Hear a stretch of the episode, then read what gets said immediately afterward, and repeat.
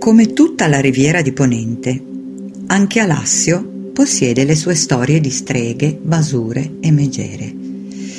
Si dice che le streghe alassine fossero bellissime.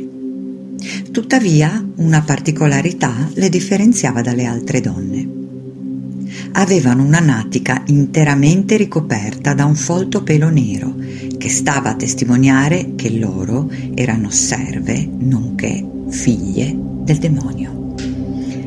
Esse, nelle notti di tempesta, quando le onde del mare potevano sconquassare qualsiasi imbarcazione, si impadronivano delle barche dei pescatori alassini e con esse sfidavano le terribili onde dei cieli marini.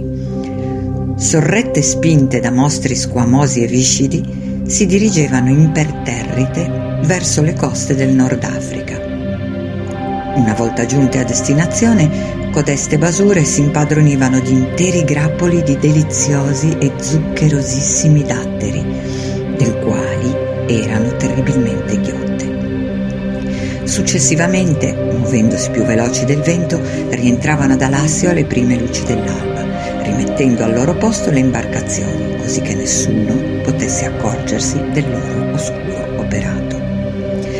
Dopo aver gustato con avida ghiottoneria i loro agognati frutti palmiferi, si divertivano per causare incubi ai poveri abitanti d'Alassio e nascondere i noccioli sbavati nei loro letti.